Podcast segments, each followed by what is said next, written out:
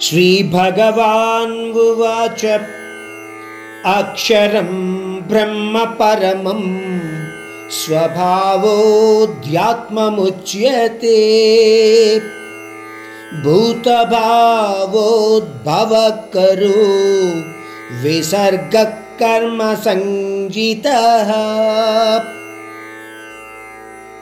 परमात्मा श्री कृष्ण अर्जुन से पूछे गए प्रश्न को समाधान देते हुए कहते हैं कि, अर्जुन, जिस सुख का अंत न होता हो और जो सुख महान हो, उसी को ब्रह्मा या ब्रह्मानंद कहती है।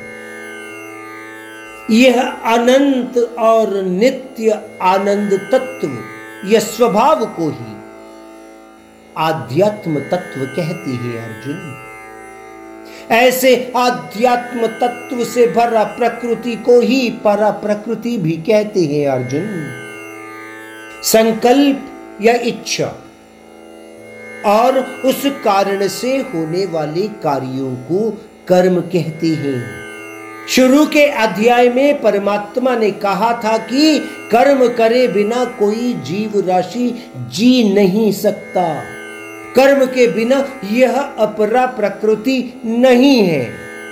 अपने हिसाब से हम समझना चाहते हैं तो मतलब यह है कि जो कार्य हम संकल्प के साथ और इच्छा के अनुसार करते हैं, उन्हीं को कर्म कहते हैं। परंतु कुछ कर्म ऐसे भी होते हैं जो हमें मालूम हुए बिना या पता लगे बिना होते रहते हैं।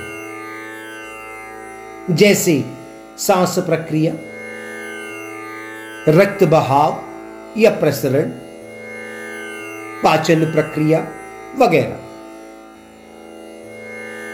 यह सभी कर्म होने पर भी हमारे संकल्प के बिना ही होते रहते हैं।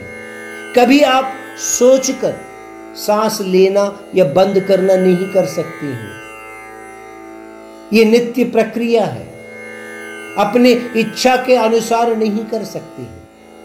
इसी प्रकार पाचन प्रक्रिया।